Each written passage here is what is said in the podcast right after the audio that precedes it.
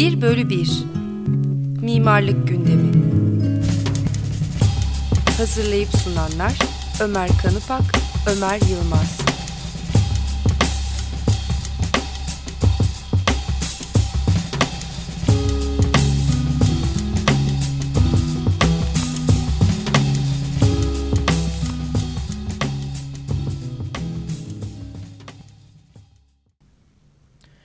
Açık Radyo'da mimarlık programı 1 bölü 1'i dinliyorsunuz.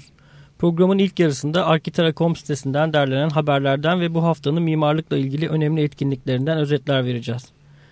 Programımızın ikinci yarısında ise konuğumuz Mimar Emre Arolat ile yarın gerçekleştirilecek platform toplantılarının üçüncüsü hakkında konuşacağız. Emre Bey hoş geldiniz. Hoş bulduk merhaba. Ee, şimdi geçtiğimiz haftanın önemli mimarlık haberlerinden ve bu haftanın etkinliklerinden özetleri e, okumaya başlıyoruz. Ee, ilk haberimiz İstanbul'dan. Haliç'teki 80 yıllık Sütlüce mezbahasının yerine Avrupa'nın en büyük kültür merkezi inşa ediliyor. 1998 yılında başlayan inşaat bittikten sonra 46 bin metrekarelik alan üzerinde sinema, konser, kongre, tiyatro, sergi, toplantı binaları gibi etkinliklerle sanatseverlerin hizmetine sunulacak. Proje danışmanlığını Mimar Sinan Üniversitesi Mimarlık Fakültesi öğretim üyesi Profesör Doktor Cengiz Eruz'un üstlendiği kültür kompleksinin inşaatı çalışmalarında İSKİ, TSK, İTÜ Zemin Kürsüsü ve Statik Betonarme Kürsüsü ile Mimar Sinan Üniversitesi'nin görüşlerine başvurulmuş. 2003 yılının sonunda bitirilmesi planlanan restorasyonun 7 trilyon liraya mal olması bekleniyor. Sütlüce mezbahası İstanbul'un modernleşme atılımının bir örneği olarak 1920'lerde yapıldı. Cemil Topuzlu, Ahmet Burhanettin, Osman Fıtri ve Marco Logos'tan oluşan mimarlar grubu tarafından projelendirilen yapı bir mezba binası için ilginç özellikler taşıyor. Sadece endüstriyel bir tesis olmayan Sütlüce mezbahası, Avrupa başkentlerinde önemli kamu binalarının inşa edildiği, kent hizmetlerinde devrimlerin yaşandığı bir dönemde yapıldığı için kamu yapıları serisi içinde değerlendiriliyor. Şimdi Diyarbakır'a uzanıyoruz bir haber için. Plaza üstü dağ evi başlıklı haberimiz var. Güzeldi o çok. Evet. Modern kent, kentlerin silüeti camdan kulelerden biri Diyarbakır'daki Yakut Plaza. Ne var ki bu yedi katlı camdan kule benzerlerinden çatısıyla ayrılıyormuş. Habere göre plazanın çatısına kondurulmuş dağ evini görüp de hayrete düşmemek mümkün değil. Abdurrahman Yakut yani yapının sahibi sanki camdan ve betondan yaptırdığı plazasına küçük bir şaka yapmış ve tamamen ahşap malzemeden kurulu dağ evini plazasının tepesine kondurmuş. Taş ve betonun kullanılmadığı 90 metrekarelik ahşap ev misafirhane olarak kullanılıyormuş. Haber aynı gün Milliyet ve Hürriyet'te yer aldı. Ne diyelim darısı herhalde Maslak'ın başına. Ya zaten bol bol var ya orada sadece daha içtenlikli bir durum var. Yani Maslak'taki açık, bir sürü açık. evet plazanın Evet. üstünde de benzer şeyler var aslında. Örneğin Evet. tarla başında bir cam giydirme cephe binanın köşelerinde Hı. kuğular var. Evet. Alçı Evet. kuğular. O biraz daha stilize bir durum Evet. yani Evet. sadece. Ee, Büyük Mısır Müzesi yarışması ile ilgili bir haberimiz var. Ee, bu yarışmanın e, ikinci aşamasına geçildi ve jüri e, birinci aşamayı geçen 20 projeyi seçmesiyle birlikte 17 Ekim tarihinden itibaren ikinci aşamanın açıldığını belirtti. İkinci aşamaya geçildikten sonra yarışmanın teknik komitesinin koordinatörü Doktor Yaser Mansur, projelerin seçiminde uygulanan kuralları anlatan bir açıklamada bulundu. Buna göre proje sahiplerinin ikinci aşamaya geçtikleri sahiplerine mektuplarla duyurulmuş. Mektupların proje sahiplerine yollanması ve katılım formlarının doldurulup yetkili kişiye geri yollanmasını kapsayan iki haftalık süreçte 17 Kasım'da tamamlandı. Hiç kimse kazananların ismini ve kayıt numarasını öğrenemeyecekmiş bu proseste. Yarışma oldukça çetin ve projeleri seçmekte oldukça zordu. Hepimiz inanıyoruz ki yarışmaya katılan diğer bütün projelerde teşekkürü hak etmişlerdir. Çok kısa bir süre içinde teknik komite ve jüri olarak yarışmanın birinci ve ikinci aşamasına katılan projeleri içeren kapsamlı bir kitap yayınlamayı düşünüyoruz. Son olarak birinci aşamayı geçenleri tebrik ediyor, bütün katılımcılara teşekkür, ed- teşekkür ediyoruz diyerek sözlerini tamamlamış. Heyecanla bekliyoruz ikinci aşamayı. Herhalde Mayıs gibi Evet. sonlanacak.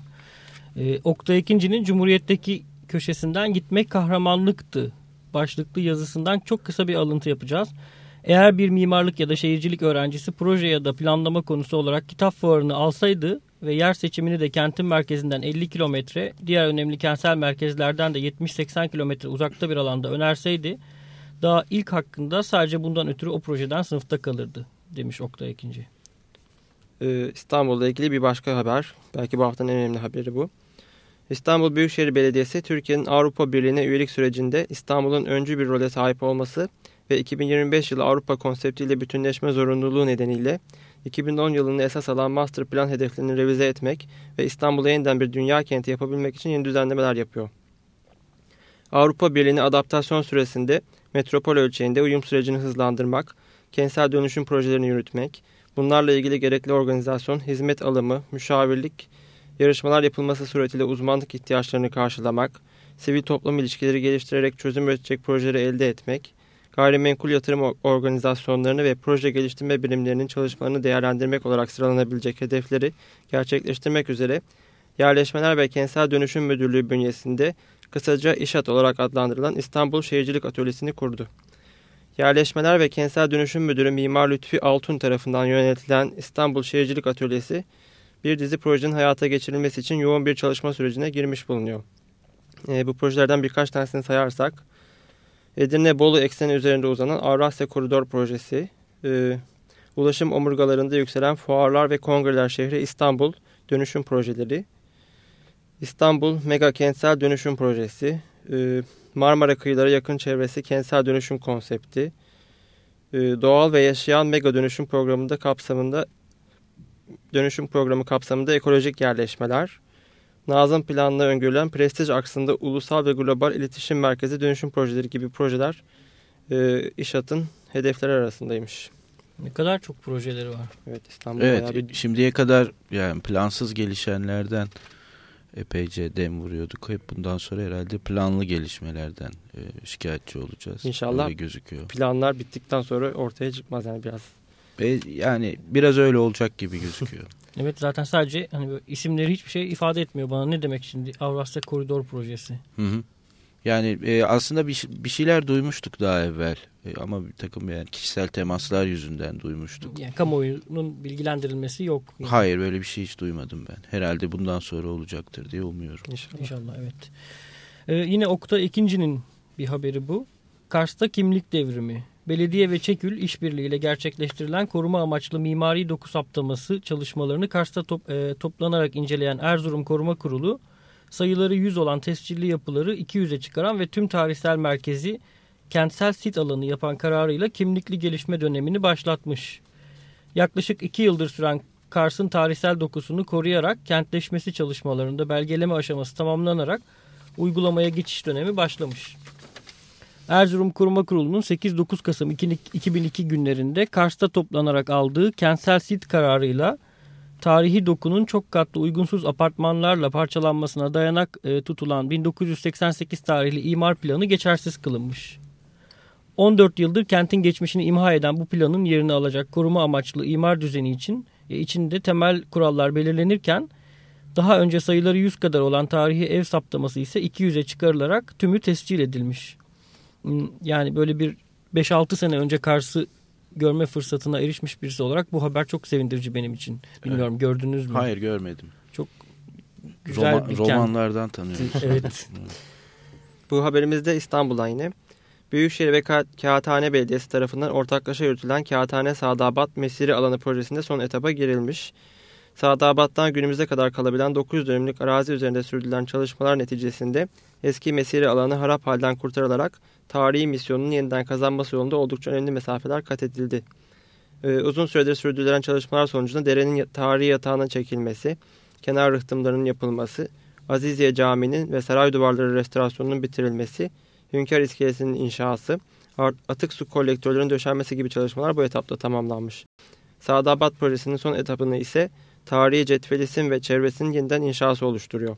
Çağlayanlar, seyir kameriyeleri, tarihi havuzlar, Kuğulu Gölet, Çadır Köşkü, Cerit Alanı, Sadabat Sarayı, İmrahor Kasrı ve Midilli Ahırı gibi unsurlar son etapta vücut bulacakmış. Ee, tabii bu şey, e, bunun da Çok akıbeti meçhul bir şey yani. Evet. İstanbul'da bir Las Vegas doğuyor olabilir. Tabii bu mimari program olduğu için herhalde Yeniçerilerden falan bahsetmemişler ama yani Yeniçeri ve başka şeyler de mutlaka tabii. Mutlaka olacaktır mutlaka için. içerir. e, bu haftaki haberlerimiz bu kadardı. Hemen etkinliklere geçiyoruz. E, Ankara Büyükşehir Belediye Başkanlığı 50. Yıl Parkı ve Şehitler Anıtı Kompleksi proje yarışması var. E, 50. Yıl Parkı ve Şehitler Anıtı Kompleksi Kentsel Tasarım, Peyzaj Mimarlığı, Plastik Sanatlar içerikli mimarlık proje yarışması Ankara Büyükşehir Belediye Başkanlığı'nca ulusal ve tek kademeli olarak 9 Eylül 2002 Pazartesi gününden itibaren yarışmaya açılmıştı. Bu yarışmanın son teslim tarihi 10 Aralık 2002. Birinci ödülü 30 milyar, ikinci 25 milyar ve üçüncü 20 milyar olan e, yarışmaya hala katılmak isteyenler varsa e, şartnamelerini Ankara Büyükşehir Belediyesi'nden alabiliyorlar. İkinci bir yarışma haberimiz bir firmanın düzenlediği yarışma haberi. İzocan firması Mühendislik Mimarlık Fakültesi öğrencilerine yalıtım sektörünü tanıtmak ve bu yönde uzmanlaşmalarını teşvik etmek amacıyla düzenlediği üniversiteler arası yalıtım yarışmasının üçüncüsünü gerçekleştiriyor. Bu seneki proje konusu eğitim yapıları ve yalıtım. Birincinin Paris Batimat Fuarı'na gitme hakkı kazanacağı yarışmanın son başvuru tarihi 26 Kasım. Yeni yangın yönetmeliğinin mimari uygulama esasları semineri etkinliğimiz var. Profesör Doktor Abdurrahman Kılıç, Yüksek Mimar Ratip Kansu ve Yüksek Mimar Beril Tamgaç'ın vereceği Yeni Yangın Yönetmeliğinin Mimari Uygulama Esasları semineri 23 Kasım'da Kadıköy Mimarlar Odası'nda gerçekleştirilecek. E, sonunda Mimarlar Odası onaylı katılım belgesinin verildiği verileceği seminere katılım için önceden kayıt olmak gerekiyormuş. E, bu haftanın en önemli mimari etkinliği Arkitera'nın düzenlediği platform toplantılarının üçüncüsü olan ve işverenlerin değişen ve değişmeyen yüzünün tartışılacağı toplantı. Bugün konuğumuz olan Emre Arolat'ın yürütücülüğünü yapacağı toplantı yarın saat 18'de İTÜ Taşkışla binası arkasında yer alan Deneme Bilim Merkezi Vakfı'nda gerçekleştirilecek. Philips Armatür'ün destekleriyle gerçekleşecek platform toplantılarına görüşleriyle katılmak isteyenler ise Arkitera.com sitesinde yer alan interaktif forumu kullanabiliyorlar. E, bu toplantı hakkında konuğumuz Emre Aralat ile programımızın ikinci yarısında daha detaylı konuşacağız. E, haber, etkinlikler ve yarışmalarla ilgili daha detaylı bilgi e, yine Arkitera.com sitesinden elde edilebilir. E, programımızın ikinci yarısına geçmeden önce ilk müzik parçamızı dinleyelim. Suko 103'ten Humana.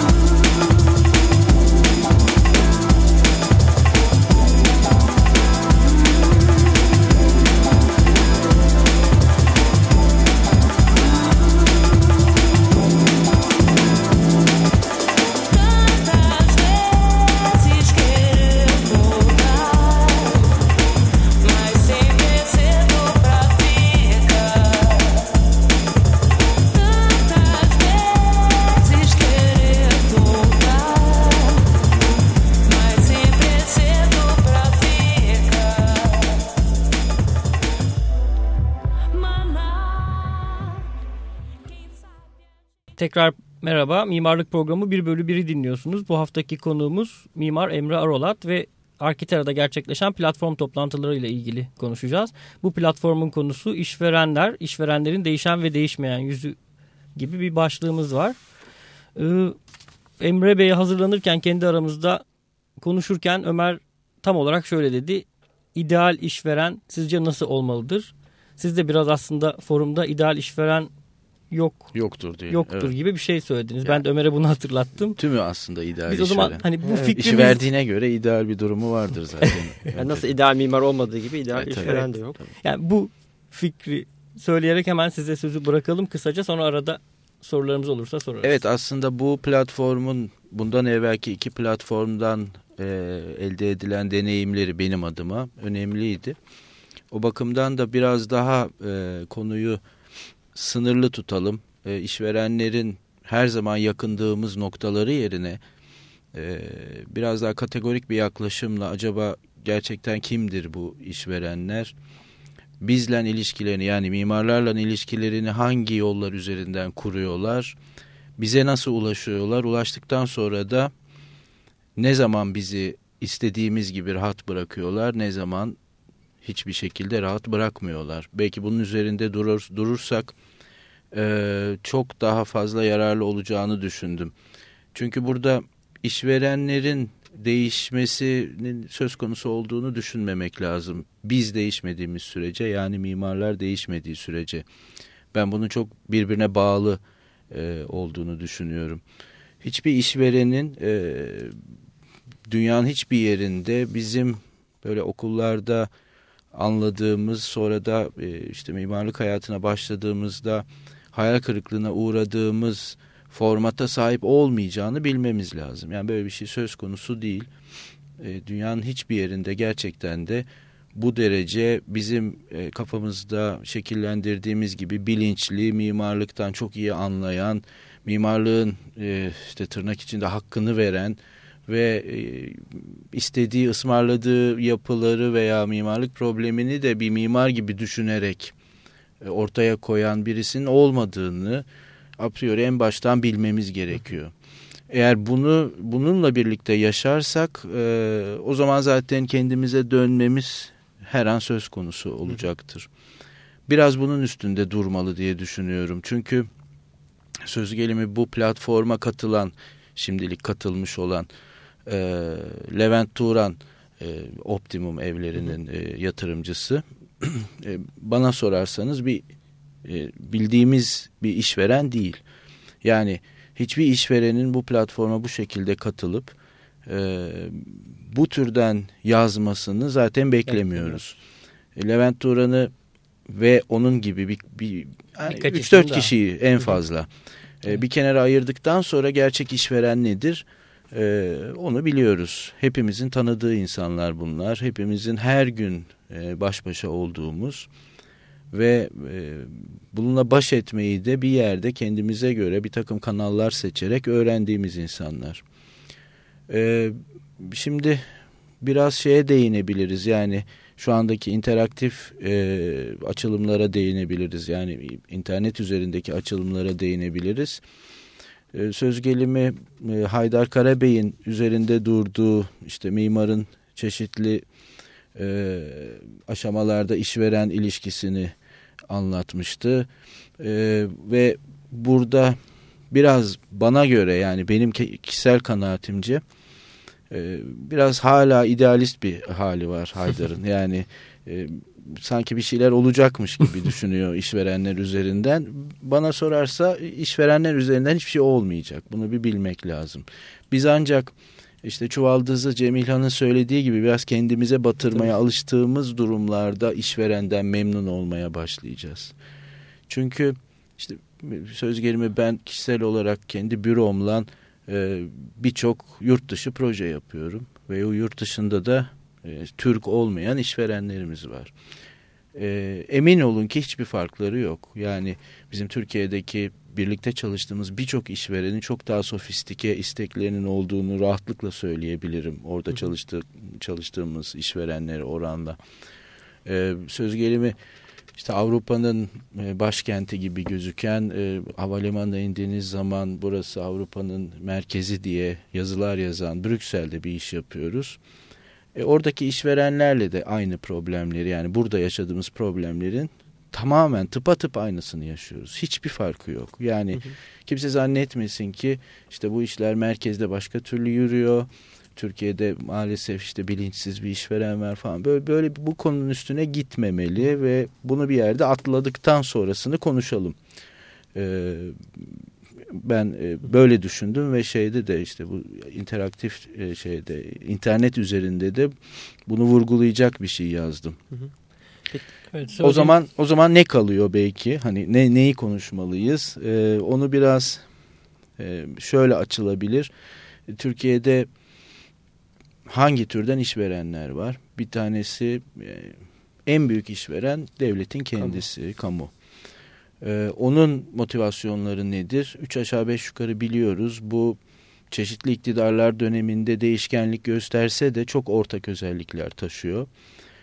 Ee, burada çok üstünde durulması gereken bir şey kamunun özellikle Ankara bazlı bir mimarlığı e, provoke etmesi, temsil etmesi veya yönlendirmesi söz konusu.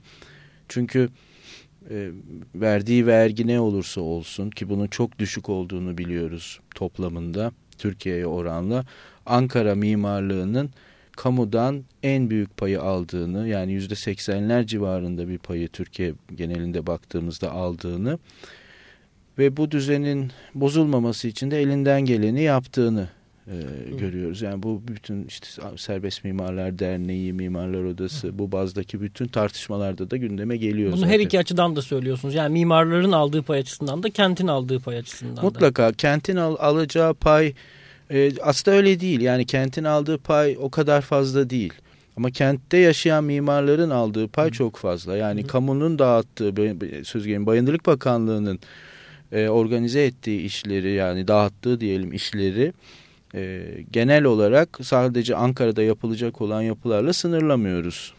Yani Türkiye'nin her yerinde bu yapılar yapılıyor ama Ankara bazlı mimarlar, Ankaralı mimarlar tarafından yapılıyor. Bunu söylemek istiyorum. Anladım. O noktada e, tabii şeye sivil toplum örgütlerine, e, mimarların kendi aralarındaki birleşik gruplarına, işte bunların birbirleri arasındaki iletişime çok pay düşüyor, çok iş düşüyor daha doğrusu. Ama e, genellikle bu türden e, birleşimleri de hep Ankaralı mimarlar organize ettiği için son döneme kadar İstanbul'da e, yani Ankaralı mimarlar İstanbul'a Dükalık der, e, Bizans der. E, İstanbul'dan da Ankara'ya baktığınızda suyun başı denir Ankara'ya. E, ilginçtir mesela e, kariyerlerine Ankara'da başlayıp sonra İstanbul'a gelen mimarlar ki e, aslında benim annem babam da öyledir ama onlar pek fazla bu e, söylemi kullanmazlar. E, başkalarını tanıyorum. İstanbul'a geldikten sonra Ankara'ya suyun başı demeye başlarlar. e, tam tersini yapan çok az sayıda neden yaptıklarını bilmediğim İstanbul'dan Ankara'ya göçenlerde ise e, işte İstanbul'a karşı bir Bizans ve Dükalık e, suçlaması olur. Bütün bunların sonucunda işverenin de aslında çok da işine gelen bir durum. E, çok büyük işlerin çok küçük çemberlerde daraltılarak dağıtıldığını artık herkes biliyor. Hı hı. Ee, söz gelimi ben de bunları söylemekten çekinmiyorum. Evet. Bu bizim Serbest Mimarlar Derneği'nin e, İstanbul e, Serbest Mimarlar Derneği haline getirilmesi ve Ankara'daki o e, çekinmeden söyleyeceğim kumpasın dışına çıkıyor olması aslında böyle bir motivasyonun sonucu denilebilir. E, kamunun dışında özel sektör var. Cemilhan e, özel sektörün de bir, bir kısım açılımını yapmış yazısında. Gelecek için daha ümitli oradan anladığım kadarıyla. Evet e, yani her mimarın bu özel sektördeki farklı açılımlara sahip e, müşterinin e, davranışlarıyla kendi yolu üzerinden baş etmeyi öğrendiğini söylemiş. Bu aslında sadece mimarlıkta değil leblebi satarken de aynı şey söz konusu. Yani neticede e, sizin müşteriyle olan ilişkiniz bir noktada sizin bileceğiniz bir şeydir. Burada da çok e, şey bir durum var aslında mimari etik diye konuşulan e, bir takım şeyler hiçbir gerçekliği olmayan bir biçimde sadece konuşuluyor. Gerçekten etik kuralların dışında kalacak olan bir takım şeylerin sürekli yaşandığı e, ve ciddi anlamda orman kanunlarının söz konusu olduğu bu ortamda da e, söz gelimi işte bir takım davranış biçimlerinin ayıp sayıldığı, bir takım davranış biçimlerinin de e, gayet normal gözüktüğü bir sistem var. İkisini ters çevirdiğinizde de hiçbir şey olmuyor. Yani ayıpları yapıp normalleri yapmadığınızda da hiç de ayıp etmiş şey olmuyorsunuz. olmuyorsunuz. yani bunu böylece özetleyebiliriz. Ee, ama yani gene ben e, dünyadan örnek vermek istiyorum. Söz gelimi Amerika'daki e, Mimarlar Birliği'nin e, anayasası gibi gözüken bir takım e, metinlerde birinci maddelerde yani ilk maddelerden bir tanesinin mimarlığın rekabete açık olduğunu ve bu rekabetle istenildiği e, ölçülerde ücret istenebileceği söz konusudur. E, bizde mesela bir asgari ücret tarifesi diye Mimarlar Odası'nın yıllardır üzerinde uğraştığı ve bunu e, işte genellemeye çalıştığı, legalize etmeye çalıştığı bir sistem zaten çöktü, yürümedi. Çünkü hiçbir şekilde yürümesine de imkan yok. Hele böyle bir dünyada siz bu rekabetin önünü bu şekilde çok artifisyel, çok e, suni bir biçimde kapatırsanız Zaten çok. e, zaten çöküyor. Dolayısıyla bu işverenlerle yani özel işverenlerle e, aramızda durması söz konusu gibi gözüken e, tek yetkili olan Mimarlar Odası da e, şimdiye kadar bu işin üstüne çok realist bir biçimde, gerçekçi bir biçimde gidemedi. E, asgari ücret tarifesinin işte içinde bulunduğu ve e, şeylerle, işverenlerle yapılacak olan sözleşmenin e, bulunduğu kitapçı ben ilk okuduğumda dehşete kapılmıştım. E, yani orada işverenin bir mimarla iş yapabilmesi için önce e, kendisini müthiş bir şekilde ispat etmesi gerekiyor. Sözleşme yaparken önce bu işi yapacak parasının olduğunu belgelemesi, ondan sonra bu işi yaparken mimarı hiç üzmeyeceğini, mimarla çok iyi geçineceğini belgelemesi gibi aslında hakikaten e, piyasa diyebileceğimiz yerde hiçbir şekilde ayakta duramayacak bir takım dinamikleri e, suni bir biçimde bu sözleşmenin içine katmaya çalışmışlardı. O da yürümedi. Evet ya sizin bu söylediğinizden çok böyle hani belki bir ara bir yere girmek istiyorum. Sizinle o yaptığımız ara toplantıdan Hı hı. sonra biz başka bir toplantıda Evet. UİA'nın mimarların o şeyinde toplantısında e, yönetim kurulunun nasıl karşılanacağını karşılanması gerektiğini bizim mimarlar odasına koşul sunduğu Hı hı. koşulları öğrendik bir vesileyle. Hı Limuzinle alınacakmış mimarlar. Hı hı. Yani sizin bu sözleşme de bana çok eskiden kalmış gibi Hı. geliyor ona hani ona paralel olarak.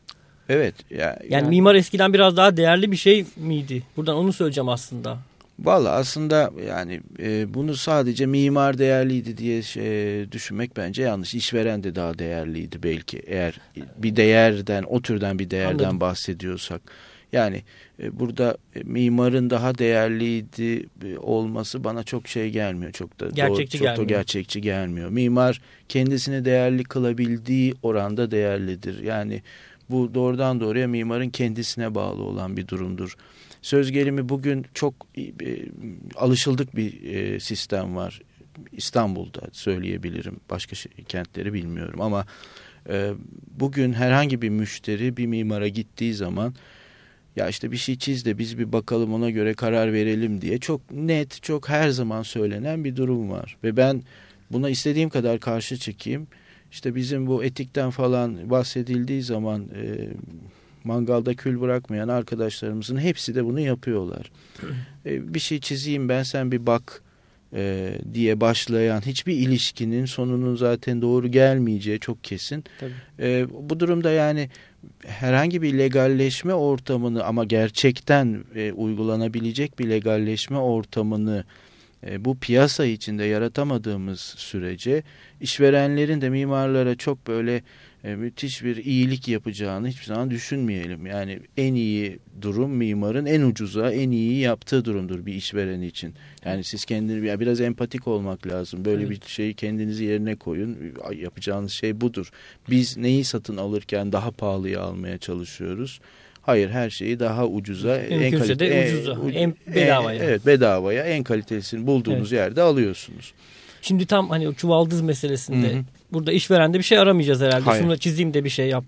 Tabii o ki. zaman çözüm sizce nerede burada? Yani ne yapılmalı? İşte onu anlatmaya çalışıyorum. Yani eğer gerçekten bir sivil toplum örgütü bu işi piyasa içinde var olabilecek koşullarıyla hazırlar ve bunu e, yasalaştırma durumuna kadar getirebilirse e, bunun çaresi kendi kendine bulunmuş olacak. Mimarlar Odası'ndan mı bahsediyorsunuz burada sivil toplum? Valla artık Mimarlar Odası'ndan Peki, pek fazla bir şey beklemediğimiz için o adı anmak istemiyorum ama bunun gibi bir şey olmalı yani. Anladım. Evet.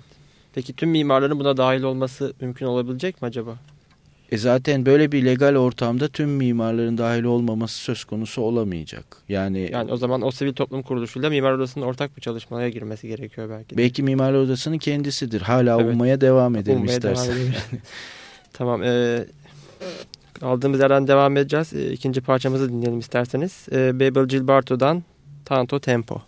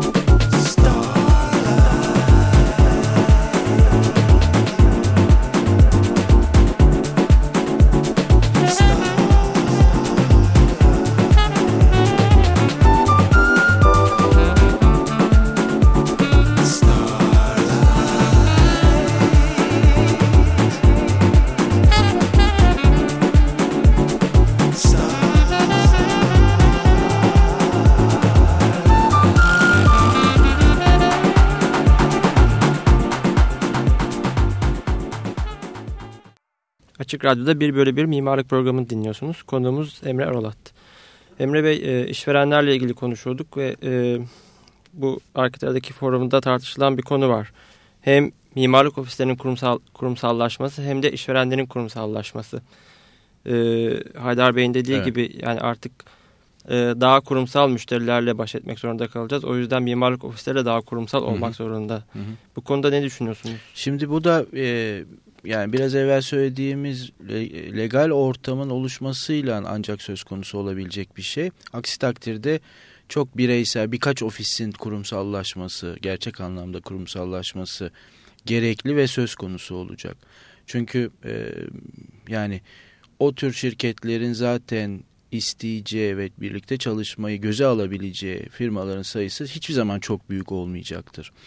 Ee, Türkiye'de işte bildiğim kadarıyla 40 bin civarında kayıtlı mimar var ve bunların oluşturduğu da e, bir piyasa var. Ama bu 40 bin mimarın belki de en fazla bin tanesi tasarım üzerinden e, hayatını geçiriyor. E, ve bu bin tanenin de gerçek anlamda projeci bin kişi olduğunu da düşünmüyorum. Bu sayının çok daha az olduğunun farkındayız zaten belli de oluyor. E, ama şimdi bu kurumsallaşmayı da Haydar'ın yazdığı anlamda e, ben pek de öyle görmüyorum. Hatta Levent Turan da bir miktar bahsetmiş bu konudan. Kurumsallaşmanın Türkiye'de yanlış anlaşılan bir böyle bir büyümeyle ilgili bir bağı var. Hı hı. E, bu pek de doğru değil. Yani özellikle mimarlık büroları için pek de doğru değil. Bu aslında e, sizin ilk platformda mimarlık ofislerinin değişen değişmeyen yüzü platformunda da epeyce bir söz konusu edildi. Ee, ona geri dönecek olursak orada da ben belirtmeye çalışmıştım. Türkiye'de veya dünyanın hiçbir yerinde kurumsal büro demek çok büyük, e, çalışan sayısı çok fazla bir büroyu aslında kastetmemek lazım. Yani bir 10 kişinin de bulunduğu bir büro çok kurumsal, kurumsal bir büro olur. halinde. Önemli olan oradaki işlemlerin kurumsal. Tabii ki yani kurumsallık bence büyüklükle pek de alakalı hı hı. değil. Hatta bence tek kişilik bir büronun bile kurumsal olma durumu söz konusu hı hı. olabilir. O bakımdan yani bu işi böyle büyümeyle hatta işte platformun çok değişken olmasıyla işlerin azalıp çoğalmasındaki dinamiğin getirdiği bir sürecin yüzünden olamamasıyla açıklamamak lazım. Yani kurumsal hani derler ya insanın içinde vardır diye böyle bir durum var aslında. Yani kurumsal olmak için çok da kalabalığa ihtiyaç Gerek yok. yok. Ama ee, ihtiyaç duyulan o zaman e, yerleşmiş yerleşmiş standartların ve Mutlaka. Kanunların olması. E, mutlaka. Her iki taraf için. Yani e, şimdi zaten karşı tarafın kanunları var. Yani Hı -hı. standartları da var, kanunları da var. Siz de buna uygun bir yapıyı ister e, 150 kişiyle, ister 15 kişiyle, ister 1,5 kişiyle yapabilirsiniz. Bu neticede o kanunlara uyarken zaten e, söz konusu olan bir takım sayılar var. Söz gelimi siz 100 bin metrekarelik bir otel projesine e, başlamışsanız sizin birlikte çalışacağınız insanların hangi kapasitede oldukları, e, bu niteliklerin nasıl kullanıldığı, e, sadece mimarlardan oluşmayan bu takımın e, nerelerde devreye girdiği ve nelerden sorumlu olduğu, hangi etaplarda hangi türden işlemlerin önemli olduğu zaten e, yazılı kurallar Hı. şeklinde. Yani bunlar bizim için pek yabancı sayılabilir ama e, merkez ülkelerinde bu işleri yaparken zaten e, çok belli olan durumlar. O bakımdan e, herkes illaki her dakika 100 bin metrekarelik bir otel e, projesi yapmıyor. Ee, söz gelimi dört apartmandan oluşan bir yerleşme projesini de yaparken aynı şekilde bütün bu kurallar ve standartlar söz konusu. Bunun için onda biri kadar bir e, kişi sayısı veya mimar sayısı yeterli olabilir.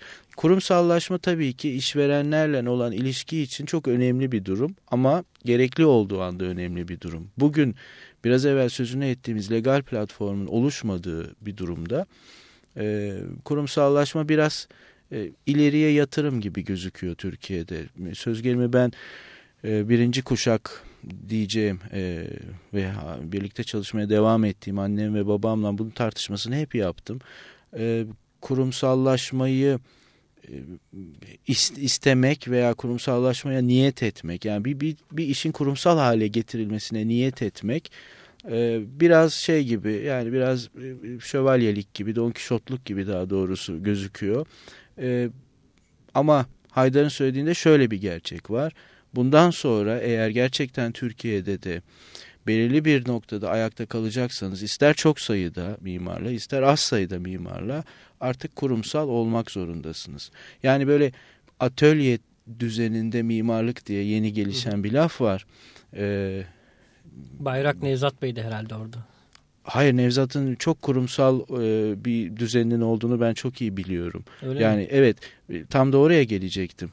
Bu atölye düzeninde mimarlığın da kurumsal bir yapı olmadığı sanılıyor. Yani sanki şöyle bir ikilem var. Bir kurumsallık varsa e, diğer tarafta zihinsel tarafta bir zafiyet varmış gibi al- algılanıyor. Bu çok yanlış. Yani Nevzat'ın da kendine göre çok kurumsal bir düzeninin olduğunu ben iyi biliyorum. Hı hı. Zaten bu ortaya çıkan işten de gayet net olarak okunuyor. Herhangi bir standardın olmadığı bir yerden çıkan işler değil. Değil. Ee, evet. Nevzat'ın bürosundan çıkan işler. Ama, Ama yani sizin ofise Murat Bey'in ofisine ya da bir de Nevzat Bey'in ofisine gittiğinde insan bir farklı iki yere gittiğini düşünüyor. yani biri Kuzguncuk'ta biri Ortaköy'de. Yani bence başka bir onda. farkı yok Evet, yani belki. onu söylemek lazım. Ee, Murat'ın e, ofisinde belki bir farklılık o- olabilir. Yani onun böyle bir motivasyonu var. Ee, yani ben e, herhangi bir biçimde kimsenin yaptığı işin yanlış olduğunu düşünmüyorum. Çünkü herkes istediğini yapıyor. Yani neticede bununla da ayakta kalabiliyorsa ve mimarlık hayatını sürdürebiliyorsa e, önemli olan budur. Ama şuraya dönmek istiyorum. Sizin o tartışmada söz gelimi Cem İlhan'ın e, ortaya koyduğu bir atölye düzeni mimarlık vardı. Ben bayrağın e, Nevzat'ta değil bu konuda Cem'de olduğunu mesela düşünüyorum. Yani işte büroda şunu ben yapıyorum, bunu o yapıyor falan gibi bir söylemi vardı. Ben e, bunun herhangi bir biçimde atölyeyle veya kurumsal mimarlıkla bir ilgisi olduğunu düşünmüyorum. Yani e, atölye tarzı mimarlık denen hikayenin de kendine göre çok kurumsal bir durumu oluşturması söz konusu ve zaten öyle olmalı da. Yani atölye demek ne demektir? İşlerin birlikte kotarıldığı bir yerdir atölye. E, birlikte kotarılması birkaç kişiden oluşmasını söz konusu hale getirebilir ve bu atölyenin herhangi bir kurumsal yapısının oluşması da doğrudan doğruya oradaki standartlara bağlı. Üç kişinin de standartlar üzerinden çalışması söz konusu olabilir. Bu hiçbir zaman e, işte o tırnak içinde benim çok da inanmadığım yaratıcılık denen hikayeyi baltalayan bir şey oluşturmuyor. Eğer öyle olsaydı e, dünyadaki birçok çok tanınmış ve işte zihinsel olarak da çok ileri gitmiş olduğu düşünülen sadece proje değil aynı zamanda ciddi anlamda e, yazılar da üreten bir takım mimarların bütününün ofislerinin kurumsal olmadığını varsaymamız gerekirdi ki incelediğiniz zaman tam tersini görüyorsunuz. Hepsinin ofisleri çok kurumsaldır. O bakımdan e, biraz şeyden kaydık işveren e, düzeninden Evet. kaydık ama e, çok da önemli değil. Değil. Zaten Yani. bunu ofisler tartışılırken platformda Evet, söylemiştik. Hepsi evet, birbirine evet, bağlı. diye. biraz bağlı. Ben, de bununla ilgili bir şey daha sormak istiyorum. Bir de böyle bir tip ofis daha var. Şimdi isim vererek söylemek istemiyorum ama büyük grupların fabrikalarını yaparlar genelde. Yani çok büyük ofisler. Neden vermiyoruz isim? E verelim o zaman. Mesela bir örnek Seyaş. evet. Ve bir tanesi Turgut Alton. Evet. Ee, işte yani Foster Hiller Türkiye'ye gelmiş. Bimaş Foster Hiller olmuş. Biraz hı hı, onlar. hı hı. Onların bütün bu sistem içindeki yeri. Yani onlar dergilerde ya da bu Mimarlık medyasında. mimarlık medyasında bu kadar çok yer almıyorlar. Bizim Evet. bildiğimiz anlamdaki mimarlık Hı hı, medyasında. hı. Ama çok iş yapıyorlar. Tabii. İşlerin büyük çoğunluğunu onlar yapıyor. E bu O- o ama tip- yani Türkiye'ye özgü bir ofisler. durum değil. Yani Yurt hepimiz biliyoruz ki dünyanın da en çok e, iş yapan, en çok para kazanan ve en karlı çalışan mimarlık müesseseleri de o bizim medyadan tanıdığımız bürolar değil. Yani e, böyle bir sistem dünyanın her tarafında var. Bunlar bir takım garanti üzerinden çalışan bürolardır. Yani siz bir işveren olarak projenizi herhangi bir biçimde e, olabildiği kadar garantili bir hale getirmek istiyorsanız bu tür bir ofise gidebilirsiniz. Aslında belki de platforma o ofislerden bir katılımcı da Tabii. davet etmek iyi Tabii, olurdu. Biraz tabii, geç çok iyi geldi Tabii ama. çok iyi olurdu. Yani çünkü orada gerçekten mesela e, ama şunu da bilmek lazım. Bu ofislerin de hepsi kurumsal ofisler değil Türkiye'dekiler. Yani Ben e, birkaç ofis biliyorum ki, küçük ofis biliyorum ki onların kurumsal özellikleri biraz evvel sözünü ettiğin ofislerin hepsinden çok daha üst düzeydedir. Yani böyle bir öcü gibi görmemek lazım bu kurumsallığı. Ee, şey de var yani mesela bildiğim kadarıyla e, SEYAŞ e, Turgut Alton bürosundan değişiktir. Yani SEYAŞ daha fazla uygulama ağırlıklı bir proje düzeninin içindedir. Turgut Alton da öyle. Bunlar ortak özellikleri ama mesela Turgut Alton e, yurt dışında isim yapmış bir takım veya yapmamış bir takım mimarların işte Türkiye'de çok moda olduğu bir biçimde işverenler tarafından Türkiye'ye getirilmesindeki başrolü oynayan bürolardan biridir. Çünkü arkasında Turgut Alton durur bu büroların. Turgut Alton bürosu bunun arkasında durur. Gelen avan projeyi uygulama projesi haline geçirir. Ee, birkaç tane böyle büro var. Bunların kalabalık mimarlarla çalıştığını biliyoruz ama kurumsal oldukları yönünde şüphelerim var doğrusu. Evet. Evet süremiz sona ermek üzere. Aslında evet. işverenlerin gözünden de biraz bakmak istiyordum ben bu programda. Yani işverenler aslında mimarlardan ne bekliyor? Hı hı. Belki biraz onu somutlaştırabiliriz diye düşündüm ama artık o da yarına kalıyor. İnşallah. Evet. İnşallah. Her, herkesi yarın Deneme Bilim Merkezi Vakfı toplantı salonundaki platforma bekliyoruz. E, bu arada bir de anons yapmamız lazım. İşveren cephesinden bir katılımcı daha olacak. E, Beşiktaş Belediyesi'nde ve Şişli Belediyesi'nde görev yapmış olan Mimar Erhan İşözen. İşveren cephesinde midir? midir onu hani pek pek fazla değil değildir. ama bir yani sıkı Kamu, bir işverenin işlerini yapan bir mimardır öyle bakmak öyle lazım. Bakalım. Evet. Ama kamuda Kamu ee, tarafında işin. Yani kamu tarafında yani kamuya iş yapan bir mimar aslında. Hı hı. E, o da yarın konuğumuz evet. olacak davetli evet. tartışmacı olarak. Ee, 1 bölü 1 programı ile ilgili her türlü eleştiri ve önerilerinizi e, 1 bölü 1 et arkitera.com adresine yazabilirsiniz e-mail ile. E, programımızı e, Minus 8'ten Starlight parçasıyla kapatıyoruz. Herkese iyi akşamlar. Emre Bey'e de programımıza katıldığı için tekrar teşekkür evet, ediyoruz. Rica ederim. İyi, iyi akşamlar. akşamlar. akşamlar.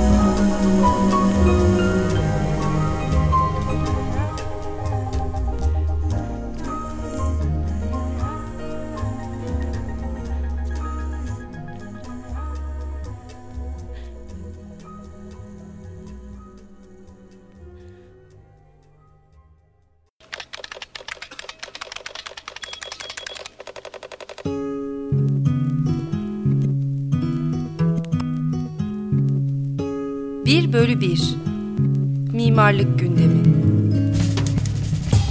Hazırlayıp sunanlar Ömer Kanıpak, Ömer Yılmaz